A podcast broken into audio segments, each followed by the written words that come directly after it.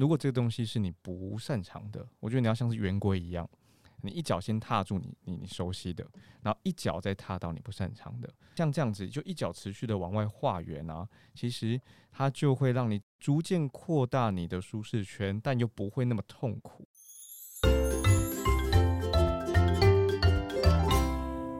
你的耳膜旅伴，二十四小时七天不间断。欢迎回到 My Music 播音二四七 Podcast 节目，我是编辑 DJ Phoenix。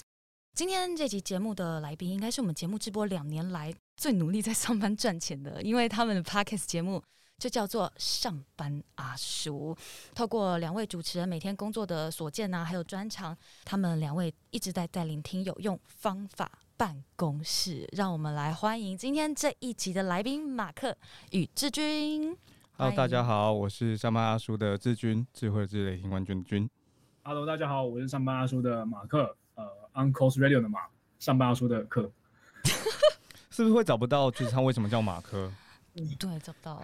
然后，呃，因为听友他们嗯看不到我们现在现场的状况嘛，嗯，我想特别来说明一下，今天是我们节目第一次尝试这样子来录音，就是志军在我们的现场，但是马克其实是线上跟我们用 Google Meet 来参与我们今天的聊天。那大家也都知道，哎，对。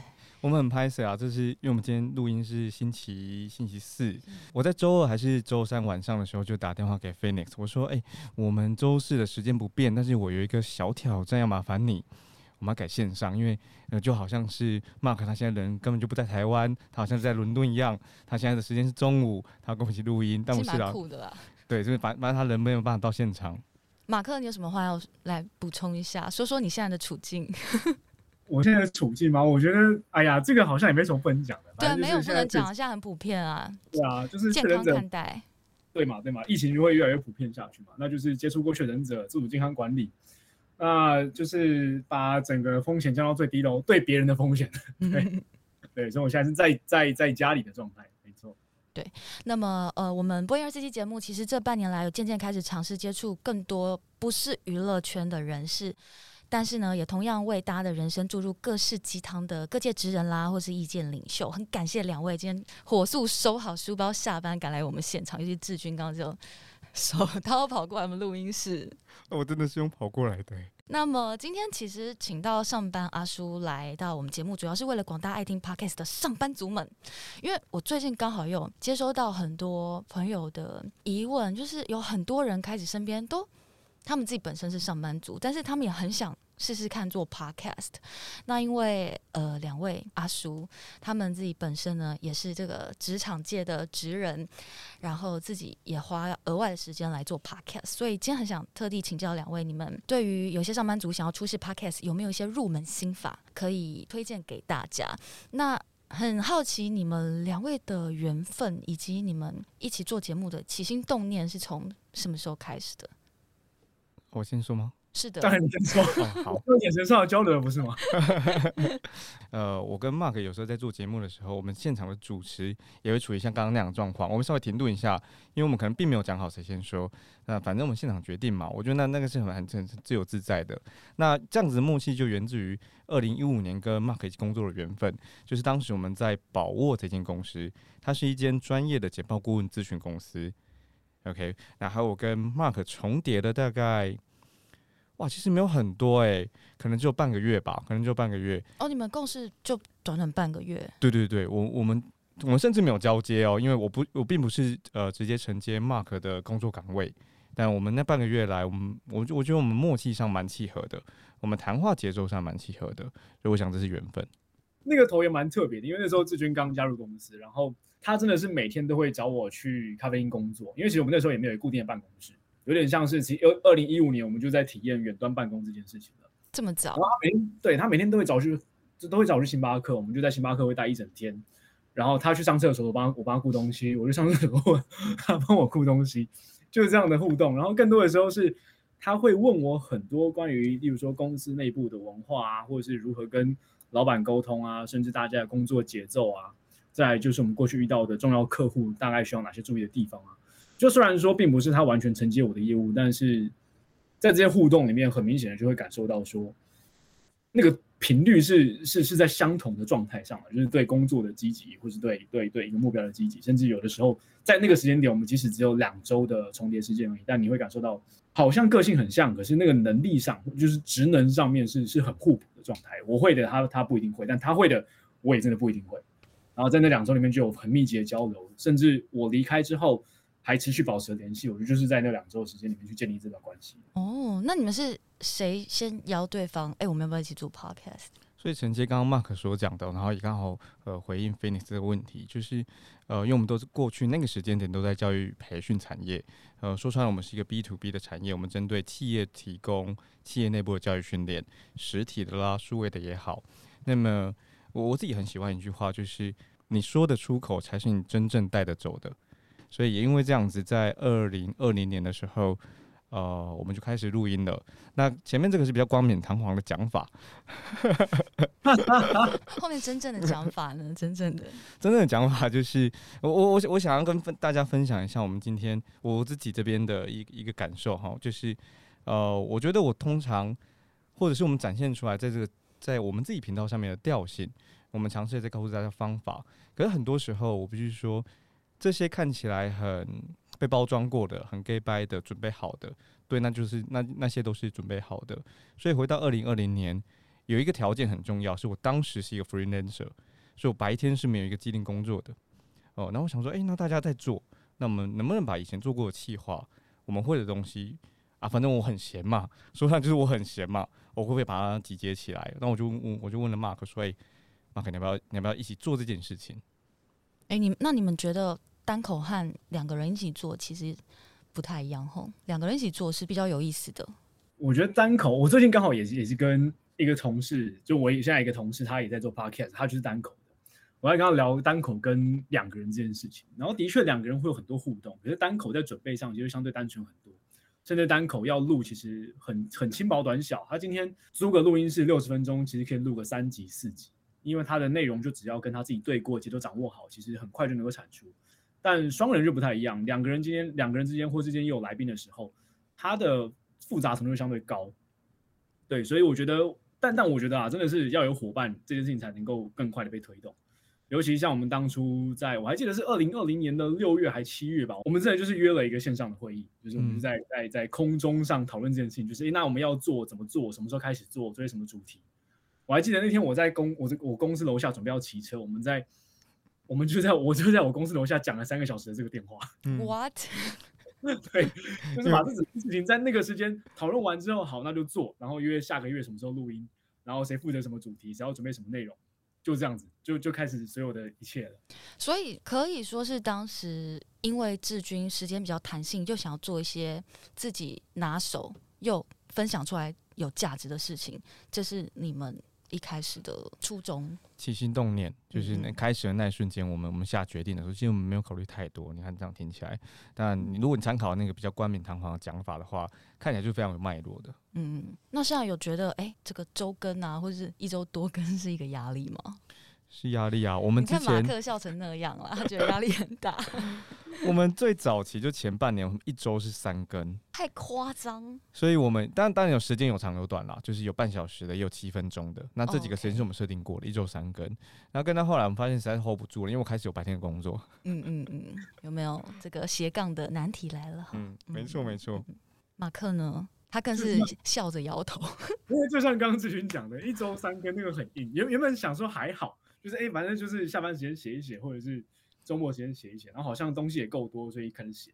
但大概持续了两三个月吧，我们发现哇，我的天哪，东西写不够的，就是原本已知的内容已经写完了，我们要开始准备更多，就是未知的内容，或者是还没有经历到的内容。那很多时候就变成是硬聊跟硬写，然后再加上还有就是真的呃呃那个时间的比例上，因为你有正职工作，同时要花钱去写这些内容，然后尤其是录音，因为在下班时间录嘛。你会发现上班时间能量已经耗尽了，下班又要再专注在录音上面，那那很容易会恍神，或者是很容易会接不到球。那个时候我们有发现一个蛮蛮重大的议题啊，所以就开始调整我们的录音节奏，呃，然后整个更新的排程等等。嗯，哎，是不是要先让这个我们二四七的听众先了解一下你们两位的呃现在专注的本业是什么？因为可能有些人知道上班阿叔的节目，有些人还不是太认识你们，就觉得哎，为什么你们可以约到这么多职场的中高阶人士啊，或者是创业人士？你们为什么说可以聊这么多对上班族很有价值的东西？就是你们自己本业是哪一个领域的？志军，嗯，我可以分享本业，不过我觉得它不见得跟我们本业有关系。当然，工作的就是我们谈的内容可能有关系，可是可不可以邀到这些人跟本业，我觉得几乎是不见得是有交集点的。哦哦，所以我先我先说我白天在哪边工作，每次讲这个的时候，好像晚上有另外一份工作一样。OK，我现在在呃哈佛商业评论，那我们针对数位学习一样有提供训练规划。当然，如果你是一般读者或是用户的话，你可以直接上到呃 HBR 这个网站啊，你当然就订阅啦。如果你很喜欢这个内容。那大家对于哈佛商业评论可能认识，可能不认识。那我们本身的这间公司是远见天下文化，然后取得哈佛的正式授权，所以可以发行繁体中文版。哦，嗯，好，我白天的工作是在哈好好学校，然后现在主要负责是在企业端服务的，有点像是过去是业务啦，现在转换在在去年度去年中转换成特助的角色。那特助的角色其实就是手背范围很广嘛，要做业务，又要做又要做商业开发，又要做市场行销，然后同时又要做策略合作的管理，然后同时也要做团队内的行政事项等等的。哦，那你们刚刚有聊到，就是像志军讲了，你们可以约访到这么多各界的，呃。职场人士跟本业不一定有关，那有很多想要做 podcast 的人就会有这疑问。就假设我很好，我对某一个领域有热情，我也想要做专访节目，可是我到底要去哪里认识这么多人？你们有没有开发人脉的自己的方法？我我想就跟那个起心动念是一样的，因为我们当时就开始做节目了嘛，所以我们开我们发展出了一个系列，叫做 Fit 高手朋友。那这个系列我们下了一个条件，就是我们在邀在做这个系列的时候，不管是我们做了传播力量，或跟收发收打合作的产品思维，跟未来的，我们现在不确定名字叫什么，但应该叫做“请问市场在哪 ”？OK，呃，像这样子的系列的时候，还有一个叫一路为师，不管是怎么样，呃，我们那个条件叫做三分之一的人可以是自己认识的，就原本就认识，但你三分之二的人得是我们原本。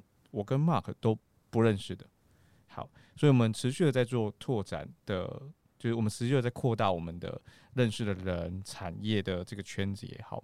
那我我觉得方法其实很单纯，比如说我我认识这个 Phoenix，是因为当时我想要把这个节目上架到 My Music，那 finish 回信了嘛？回完信之后，隔了我记得刚隔了几个月，我一个想法，我就说，哎、欸、Phoenix，我们可能可以做这件事、欸，诶，那当然这件事能不能成？可能彼此还是有一些沟通啊，线上会其实就很单纯，所以所以我就拿到你的信箱了，就这样。那有有机会我可以约上约到你，或像今天，诶、我们可以上上这个节目播音二四七，然后跟大家聊聊，我就是这样子。所以就是其实你们还蛮认真，有 push 在自有 push 自己，不能只约你们都认识的人，你们要去开发更多。对，这是条件。哦，感觉真的是很。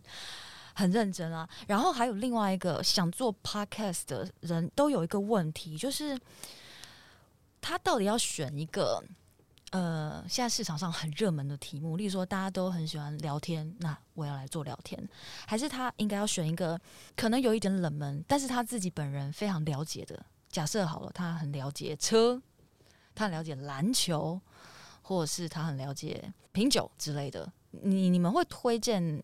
一般想要开始做 podcast 的人，可以走哪一种方式？这个题马克来回答好了。哦，我觉得我可以先讲我的，然后志军可能再再再补充叙述他的立场，因为我觉得蛮多东西我们可能立场会相同，可是一定有些细节是不同的。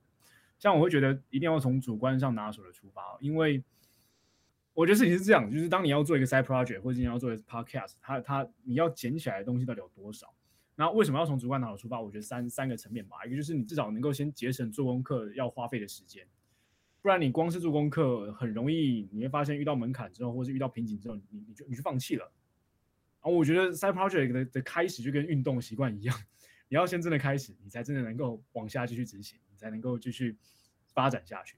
然后另外一件事情是，我觉得从专业或兴趣出发，才能更有把握，更有热情。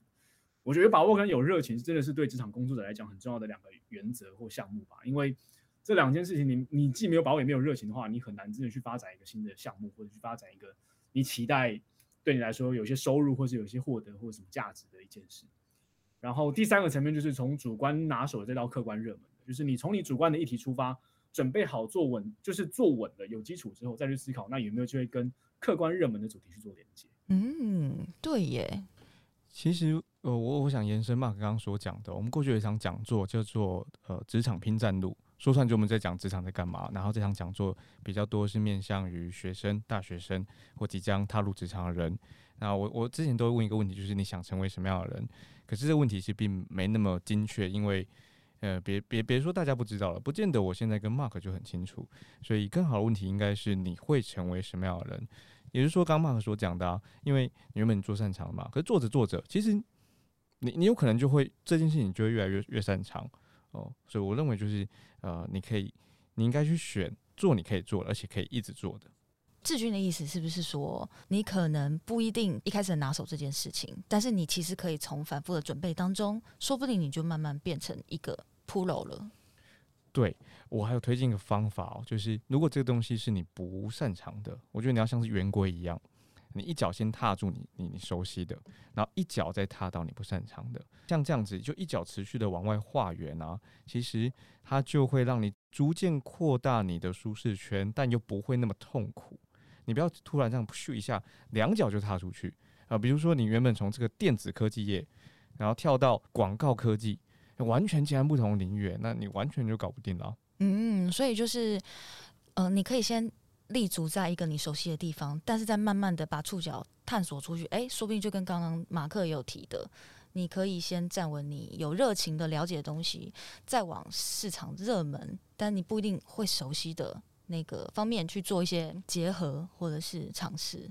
蛮好奇，就是你们都这么忙的话，平常你们录音的那个 routine 到底是怎么怎么安排的啊？就是你们，你们是也是租一个录音间吗？还是你们都在家？你们用什么样的软软硬体器材？谁负责剪，或是分工之类的？志军、嗯，我们其实就是租一个录录音室，嗯，我觉得那比较方便，因为所有设备现场都有，然后都有好的麦克风、好的录音设备，这对我们对。任何的这个行政上面来说，就就相对安全很多，这是我们当时的考量。当然，它就有一些成本了。然后早期是我剪，现在我们有另外一个伙伴叫呃德源，然后他现在其实也在这录音空间里头哦。然后嗯、这这几集其实应该数十集啦，就麻烦德源帮忙哦，因为实在是剪不过来了。有没有觉得轻松很多？谢谢你，德源。然后德源还跟我们分享说，他一集要听，他会听三次。我自己剪都没听到三次，哦，差不多，差不多，嗯，至少一次是需要，两次修改之后就有可能需要第三次。有没有想要做 podcast 的朋友们？做 podcast 没有这么的简单。那么你们目前呃直播的这些集数当中，你们两位有没有分别觉得有什么觉得特别惊险、好的或不好的、印象深刻的经验？在就是无论是从前置啊到后置的过程当中。嗯，我有哎、欸，可是我很我也很好奇 Mark 的，我没有听他讲过这个。Mark，你说说。我先说哦，好啊。我觉得最惊险的，因因为我们在分工上蛮特别的，就是我要负责带记忆卡，然后我要负责处理所有，像上次刚好提到远端录音这件事情，就是我们在去年疫情的时候第一场远端录音，然后要学要把这件事情学起来。他他讲讲真的，他其实没有很复杂，可是毕竟你完全对这件事一无所知。然后惊险的这个就是当你东西没带的时候吧，就是记忆卡没带或者是什么线没带的时候，哇，那真的是你该说不该说呢，或是你该怎么准备呢？我觉得大家应该都知道那个名就是，啊，我就怕被骂啊。马克的那个记忆卡小包包里面有十张记忆卡，常常忘记带。没有，他就只有一张。其实我们节目之前我也会有忘记带的时候啊。我觉得只有两个人呢，那我觉得倒还好。最怕就是让他有嘉宾的时候该怎么办？对，尤其像我们今天各位观众有了不？你看我们今天有线上来宾，还有要来到现场的来宾。对，那你印象中有没有好的、坏的，或是惊险的印象？我我讲讲内容内容端的事情好了，因为这样子，呃，Mark 分享硬体嘛，我分享一些软的。呃，我我觉得最难的其实是切入点。尤其是我们在找嘉宾的时候，举例来说，我分享一个好的，一个坏的。呃，杨大正就是灭火器的主唱，大正哥，我们我们觉得当时邀到他的切入点就是我我们觉得相当不错的。你去 Google 杨大正，你会发现大部分在谈论他或他的专访，他谈的内容就是呃所谓音乐的理念，或他感情状态，或是灭火器究竟是北部啊南部，或他们在做火球器等等的一些事情。当然还有他们政治的立场。有一件事情是一直没有被没有被提到，这就是我们当时找他的呃，我我们我们猜想哈。呃，大正哥最终呃愿意来的那个原因，我觉得是切入点。我们当时就问他说，因为疫情嘛，那他经营火气音乐这间公司，身为创办人，那你怎么看待？你的营运怎么办？你的歌手怎么办？你的团怎么办？就是公司经营层面的事情，没有人写，所以我们找他来聊这个。这是我觉得当时切入点好的。相反的，就有一个我们我自己觉得处理的没有很好的。呃，他是沈方正老爷酒店的执行长，他们两个有一个共同点，他们所有露出的内容、专访、文字、影片都非常非常多，所以做起功课来其实蛮麻烦的，因为东西太多，多到你不知道该如何呃去去挑选。再者，已经没有大家不知道的事情了。嗯嗯。好，那沈方正执行长就是对我来说，他难或我觉得我自己没有做好的地方就是。我没有找到那个那么特别的地方去切入他的那场专访。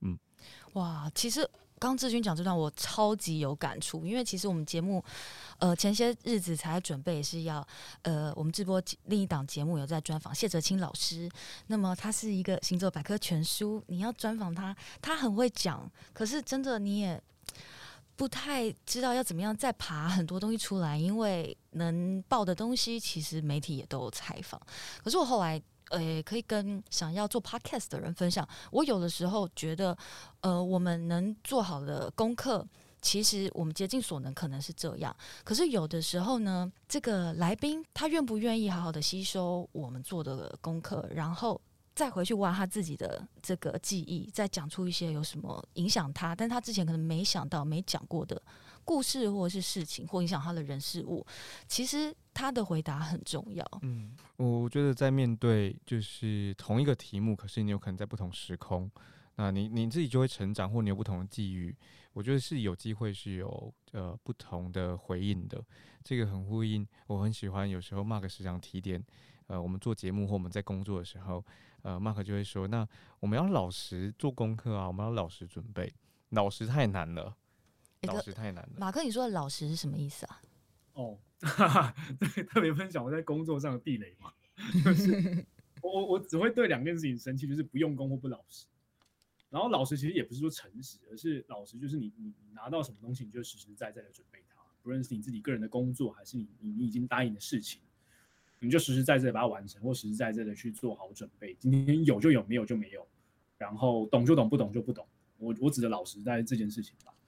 那我觉得像刚提到，就是有些来宾真的你很难要求他说他要做好完全的准备，他来到现场，很多时候可能凭感觉去发挥，或是很多凭感觉去回应这个问题。但，对啊，我们我们毕竟很难百分之百掌控来的来宾，我们也当然也先感谢他愿意来到现场，或者也先感谢他接受这样的邀约。但很多时候你必须得在录音的同时去掌控这些你你没有预期到的状况。嗯，同意。所以其实我想要强调的重点就是，每一个节目主持人都是会想要希望来宾可以讲讲出一些什么经验大家。但其实对来宾来说，他们上过也是真的蛮多节目，就是双方能不能聊出一个精彩的东西，就真的都是凭这个天时地利人和啊。那所有想要做 podcast 的人，其实也不用太自责，说哦，我今天邀到了一个这么好的来宾，可是我觉得我没有，我做的不够好，因为他没有讲出值值得大家惊艳的东西。我其实真的，如果你是一开始入门的 podcast 的话，真的不用往心里去，因为有的时候对来宾来说，他真的也是把能讲的都已经讲了，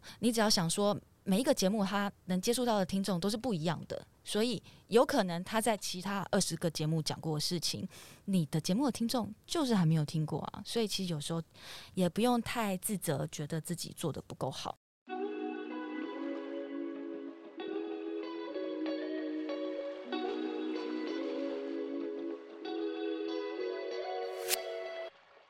那我很想要再追问刚刚志军讲的，你们做节目啊，很希望他可以为你们带来一些其他的收入。那有很多人好奇，就是看哇，YouTuber 赚钱啊！我现在当 Podcaster 是不是也可以开始赚钱？你们建议，如果想要多一点收入的话，做 Podcast 来说，可以做哪些准备？嗯，我有个前提哦，就是如果你找不到 Podcast 可以跟你工作或你擅长事情交集的话，那你不要用 Podcast 去找赚钱的可能性。我觉得那有点太远，嗯，太远了，太想要一触可及了。对，就是不可能。嗯嗯。那再者，如果你平常也不写部落格，那你别说你可以录好 Podcast。第二个不可能。哦，就是你平常可能就要有一些分享的。习惯、嗯、再去想说你要用这个来赚钱比较实际。对，所以我觉得呃，真要有切入点的话，呃，我自己写下来的事情是，你做 podcast 的时候，可不可以帮你整整个工作或生活就整个是事半功倍？也就是说，你的 podcast 可不可以帮帮到你白天的工作或你的其他其他工作或你其他生活？如果可以，那才叫事半功倍。也就是你把它呃呃找到，把你。呃，白天的工作、晚上的工作，或者是你周末在做的事情，彼此找到交集点了，那你做一件事情就可以让三个都有收获。我觉得那才是呃有机会找到其他有机会找到第二份收入的可能性。嗯，就是这些是要相辅相成啦，不要成为你日常绊脚石，否则还没有赚到钱呢，你就是把自己累死了。那马克呢？你觉得就这个做这么多？年 HR 背景啊，教育训练，你假如有一个人跟你说，我想要开始做 Podcast，把我的本业辞掉，你会怎么建议他？呃，我觉得对你回去，如果今天是专专门在谈 Podcast 这件事情的话，真的很难去期待一开始就有收入，而且尤其是 Podcast 要有收入的话，因为 Podcast 没有任何广告分红嘛，不像 YouTube，然后你真的要去思考用 Podcast 赚钱，你真的。你不会像那些很高流量的节目，一开始可以有业配的收入，所以你要先去思考说，你要做 podcast，那你能够产出什么其他有价值的内容。然后，如果今天真的是你要期待这个收入抽本业吗？我觉得，如果今天单纯用 side project 在这个议题去看收入抽本业，以一个有专业背景的，或者是今天以一个能够有产出含金量的职场工作者来说，我觉得，我觉得其实蛮容易的，因为你现在做你的用你的专业去做其他 side project 的时候，它其实有一定的累积，或是有一定的口碑之后。你个人接案绝对有机会超过你的、你的、你的本业才对，对。但今天单纯专注来谈 podcast 的话，真的就要去思考说，你今天产出的文章、图片、照片，还是音档，还是讲座，还是课程，还是直播的互动等等的，你要有意识的去思考说，这些类型它能够为你带来对价关系，在商业机会上分别有哪一些。然后，如果真的要建议的话，我觉得会从能力去出发吧，就是你本身擅长什么事情，或者擅长什么事情是指的能力哦，例如说你你会讲课。你本来就擅长擅长登台演讲，那讲座跟课程可能就是你优先考量去去赚钱的一件事情。那如果今天你本来就是很会写文章，或者产出文章、产出图片或照片的方式很快速的话，那再加上这些东西符合客观期待，我觉得客观期待就是你你过去用这些东西赚过钱，或是你在对价上面你已经有体验到说，OK，一篇文章两千块，一张图片、一张照片三四千块，你有你已经有这样的经验了，然后去累积起来，那当然就是图文去产出就是你主要的产品项目。可是如果今天真的是他的收入超过你本业的时候，有一个很重要的前提，真的就是千万不要在一一瞬间体验到收入超过本业的同时就辞掉正职工作，因为这是一件很恐怖的事情。不要冲动，不要冲动。嗯、对我，我指的恐怖真的是原本它是 side project，所以你会游刃有余，而且你会觉得有热情的去做这件事情。但当今你要全神贯注的时候，我们给自己的要求就会更高，我们给自己的压力也会更多。然后压力一来的时候，那个产出的成果，它一定就是很难再像过去一样充满热情的成果。嗯，而且我觉得很重要的一件事情会是你本来的知识内涵或经验故事，就像刚刚提到的，到底更新的频率能够拉到三个月吗？拉拉到半年吗？就是你今天你你原本有的知识含量能够产出多长时间？对，你那真的只能赚三个月，真的赚只能赚半年的话，那该怎么办？因为我觉得很多的时候，当我们意识到自己枯竭的时候，其实已经来不及了。就是你很难去找到下一档资源，你很难再去找到其他人跟你合作。没错，所以延续的，如果各位回去看，我们从二零二零年开始做的时候，我刚刚不是说他应该跟你工作有所有所交集吗？然后 Mark 他应他说我们得持续去做嘛，因为这样才能够延长这个整个频道的这个生命。所以如果你拉回去二零二零年，我们大概找两大类的人，一个是行销，一个是人资。诶，为为什么找这两大类？单纯的原因就是我当时加入的公司跟网络科技有关，我对应到的部门就是呃购买我们方案的人是行销部门。购买当时呃 Mark 工作的人是人资部门，也就是说，我们透过晚上的工作找到白天我们要找的人，嗯嗯嗯，所以就是呃，这两方面可以借力使力是最好啦。这样子，呃，你在各方面都可以 benefit 到。嗯嗯。那么我也蛮好奇，就是你们在连下班啊做这些节目都有很多就是有价值的干货产出，你们嗯、呃，到底有没有私下闲暇的 娱乐？你们你们你真的有周末吗？你周末都在干什么？我我跟大家分享，我觉得四月好硬哦，我觉得四月好漫长哦，就是对我来说，我醒的时间实在太长了。我不知道为什么这个四月会长这个样子，但我也必也必须老实说，当然周末除了呃准备 podcast 的内容、准备一些计划内容之外，我觉得我还是一般人。也就是说，呃，很多时候你会做的事情，我说各位听众或者 Phoenix 你会做的事情，我都会做。比如说，我不确定大家现在追什么剧，我重看《猎人》哈。虽然猎人应该是演不完这样，对，所以然后有有有一部我很喜欢的美剧叫做《无照律师》，我我哦你你看过？嗯、我当时在看的时候被 Mark 呛，他说这这么久的剧，我说我看到第二季喽，我说对，OK，所以我我觉得我还是会做这些事的。嗯嗯嗯，马克呢？我自己哎，我这职业病，我会再区分一些场景，就是周末的话，如果我今天在家，我大概就一样啊，看书追剧，就大家都常做的事情，但。真的就是放空啦，但我觉得看书真的是在在开始做 podcast 之后，你要写访纲，你要写文章，你才会意识到说，哇，原来看书的功能，或者原来看书的效果这么强大。你原本开始你会在词汇上开始枯竭，就是你太常用某一个你习惯的句子，太常用某一个你习惯的介系词的时候，你你再去你再去看书的时候，它会带给你很多很多的帮助，因为你会知道，哦，就是原来这个句子可以这样这样，换句话说。那如果我自己其实会要求自己周末一定要有一天是往室外走，室外就好，不用到户外。户外我觉得对都市人来讲，或者对职场工作者来讲有难度，尤其不是并不是每个人都都喜都喜欢去爬山露营或者是潜水什么的。但我觉得往室外走是一件很重要的事，因为它会让你去有机会体验新的东西。不论你今天是喜欢去酒吧，你今天喜欢去吃甜点，喜欢去餐厅，你去走一个你从来没走过的街道巷弄，我觉得都会对你在创作的同时，或者是你在有一些。呃，side project 你必须要去呃贡献更多的个人的意识或是个人的知识内涵的同时，你会有很多的成长。嗯嗯，因为会好奇这一题，是因为我也有听两位的节目，就你们好像也有在策划一个那种上班阿叔之外，下班阿叔都在干嘛的这种呃这类企划的方向，所以就是蛮好奇，哎、欸，那阿叔们下班都在干什么？呃，确确实在计划哦，因为是真的很想做啦，我们很想找到。呃，比如说专业经理的拿各式各样行业的人，他们晚上就是下了班之后，呃，当然这这边就不限定是生理男性或生理女性，下了班之后，这些人喝什么酒？为什么这个酒？就为什么他是这样子在在过他的下班生活的？我们很想做这个计划，但希望先找到。酒商朋友们的帮忙，还有 那有兴趣的这个各界朋友，可以可以去那个上班阿叔的这个节目上面留言哈，留言给他们，接触他们。那么感谢今天两位来到我们节目上，以上就是今天的播音贵宾室，邀请你到 My Music、Apple Podcast、Google Podcast、SoundOn 与 First Story 等各大平台五星好评播音二十七，并且订阅开启小铃铛，掌握娱乐资讯不漏接。同时也感谢台北最美的 Podcast 录音室 Mike Mike 提供本集节目的录音场地。那最后，我们还想要请两位跟我们分享一下哦，因为我们 My Music 是一个音乐和 Podcast 平台嘛，很好奇你们平常有没有耳机里面都在听什么歌啊？或者你们刚刚有这个志军有讲到他在追那个老到不行的美剧，或是你们打开 YouTube 都在看什么、嗯、什么样的影片、什么样的频道，或是你们。常常在听你们特别喜欢的 podcast，任何听的看的，你们觉得哎，立马想三个的话，你们觉得蛮推荐的，可以是认真的，也可以是无厘头的，都可以。OK，我想就是在今天录音之前啊，Phoenix 他有呃请我们推荐了二十首，就我们自己的推荐歌单。那我跟 Mark 各自准备十首。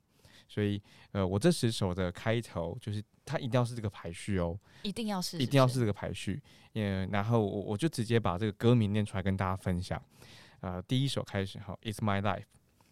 第二首，你知道自己是谁吗？突然的自我，海上的人，当我想你的时候，飞得更高。再来是陈绮贞的太阳，夜太黑，青春手卷，易燃易爆炸。蛋堡的史诗，结尾是伍佰的《新买再回啦》。我想跟大家分享这一段话，然后这也是这十首歌。其实这十首歌是我三个朋友送我的，分别是艺兴、V 跟 Benny。他们在我生日的时候送我这十首歌。那么这段话是由异性所写的，我觉得这很重要。这也是我想跟大家分享，他他很完整。他说：“你看，一切从自我开始，It's my life。开始有了思念，接着你知道自己为什么思念，最后懂得化思念为纪念，可以好好的说再见。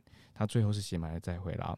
而人生的循环不过如此。”对人跟对事都是这样子的，嗯，哎、志军可以理性，也可以很感性、欸，有有有有准备的，有准备，有没有准备 而来？这就是我们要的来宾，各位。没没准备要感性的话，那要准备另外一个，就是酒精，可能就 来进度状况快一点点。OK，那呃，马克，你分享了什么样的歌？你的有排序吗？啊、我的没有排序，然后但这十首歌，我觉得刚好也是。从去年十月开始，更专注的去体验自己的心理状态吧。然后我整理出来，就是真的觉得蛮蛮重要的歌单吧。尤其是这十首歌，大概就是疗愈自我的一件事情。对，然后呃，歌单因为我跟志军一起都是都是听音乐的领域蛮广泛的，就是有老歌，然后也有新生代，也有中生代，然后甚至也会听西洋，而且很老很老的西洋歌。然后大概就是十首。呃，首先是李宗盛的《鬼迷心窍》。清风最近的，蛮最近的，最难的是相遇。然后黄轩的一天，然后迟修的用破碎的心修好破碎的心。然后 Control T 明明就是温柔的人，在也是 Control T，并不是夕阳美景。然后再是夕阳的 Troye Sivan 的呃 Strawberries and Cigarettes，然后也是夕阳的，它是 Chasing Stars。然后再是黄轩跟 9m88 的怪天气，最后是蛋宝的偷偷。呃，刚刚就是阿叔们分享他们，呃，无论是有一些朋友送给他们一些关于人生历练一些领域串成的一个十首歌歌单，或者是像马克这个手背范围很广，而且新歌也不少的歌单，都可以在 My Music 我们这个编排的歌单当中，大家都可以听到，顺便感受一下这个职场专业的上班阿叔们他们的听音乐的一些生活情调。谢谢 Phoenix。My Music 不止音乐，还有 Podcast。感谢你的收听，也别忘了来 My Music 平台追踪并点听上班阿叔的 Podcast 节目以及他们推荐的歌单。谢谢马克，谢谢志军，谢谢，谢谢，谢谢。我们下一集见，拜拜拜。